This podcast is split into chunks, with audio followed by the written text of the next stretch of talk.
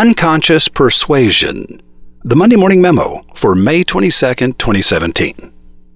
According to all the cognitive neuroscientists, the essential gift of the human race is our ability to attach complex meanings to sounds.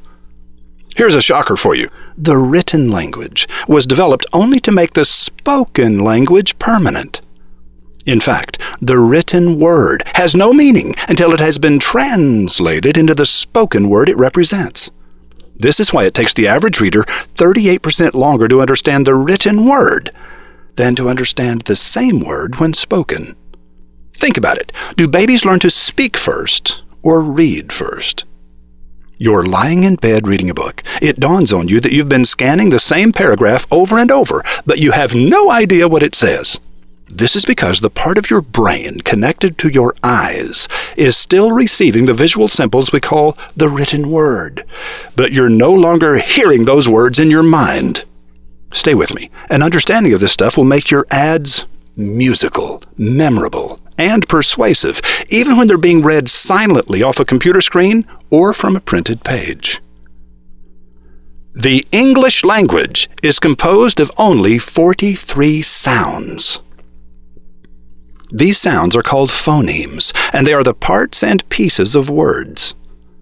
Be careful not to think of them as letters of the alphabet. Not every letter of the alphabet has its own sound. The letter C usually indicates the k sound, but we give it the s sound when it is followed by an I. A single phoneme can be represented by different combinations of letters. The phoneme we hear as sh can be heard in the word fish, but we also hear it in fictitious, where it is created by a T followed by an I. Fictitious fish. Don't focus on the spelling of the word in question. It is the sound of the word we're after. Phonemes are important to ad writers because they carry unconscious, symbolic meanings of their own. The black and white definition of a word is softly colored by its sound.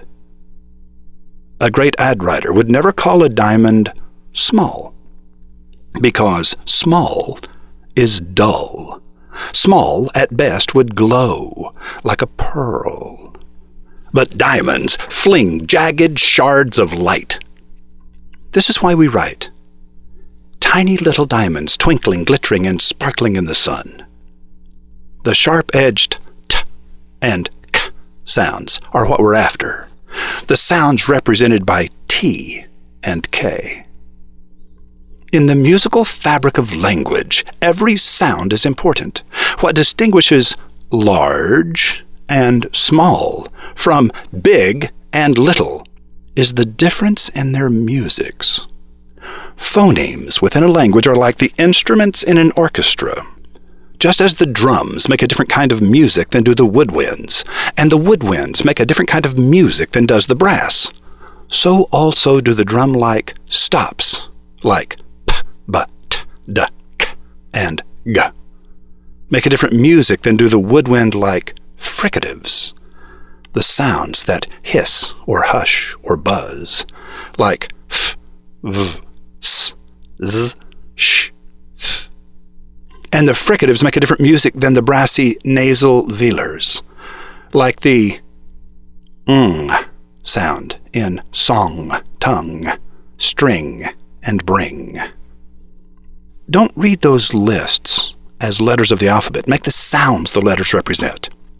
P, b, d, k, g, and f, v, s, z, sh, th. Phonemes are either obstruent or sonorant. Obstruents are perceived as harder and more masculine, sonorants as softer and more feminine. Big and little are obstruent, perfect for diamonds that fling jagged shards of light. Large and small are sonorant, just right for clothing made of soft fabric. Now, are you ready for the really trippy part? Deborah Ross, Jonathan Choi, and Dale Purves at Duke University recently discovered that the musical scale of a culture is determined by the harmonic frequencies of the vowels they speak. Words, then, are literally music. Ed Young, writing for National Geographic, says Have you ever looked at a piano keyboard and wondered why the notes of an octave were divided up into seven white keys and five black ones? After all, the sounds that lie between one C and another form a continuous range of frequencies. And yet, throughout history and across different cultures, we have consistently divided them into sets of 12 semitones. Now, Deborah Ross and colleagues from Duke University have found the answer. These musical intervals actually reflect the sounds of our own speech and are hidden in the vowels we use. Musical scales just sound right because they match the frequency ratios that our brains are primed to detect. This is a paragraph from the actual study at Duke.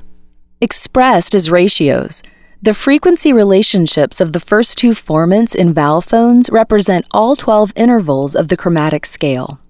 Were the formants to fall outside the ranges found in the human voice, their relationships would generate either a less complete or a more dilute representation of these specific intervals.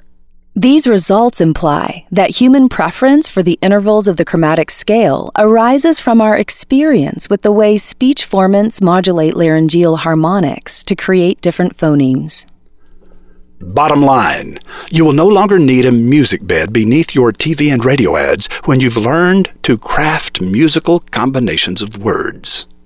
In addition, musical sentences are processed in the unsuspecting right hemisphere of the brain where non musical words are processed in the suspicious dot filled left. Think of the implications for persuasion. Indy Beagle will give you the final ingredient for making words musical in the rabbit hole. This is worth a lot of money. Meet me there, Roy H. Williams. Hey, this is Indy, and this is important. You'll find two big announcements on pages three and four of today's rabbit hole. You have to go to MondayMorningMemo.com, uh, look in the archives for May 22nd, 2017, click the picture at the top of the page, and you are going into the rabbit hole. Two big important announcements on page three and four. Hundreds of thousands of computers were held hostage this month by the WannaCry ransomware, a malware that forced some businesses to close while they scrambled to find a solution. The costs of cyber attacks targeting American companies each year is staggering, with many losing as many as one third of their customers in the aftershock of a major data breach. Cybersecurity expert Tom Kemp joins roving reporter Rotbart this week to discuss the WannaCry attack, data breaches in general, and explains what you need to know to protect yourself and your customers in the future. We always give you the good stuff at MondayMorningRadio.com.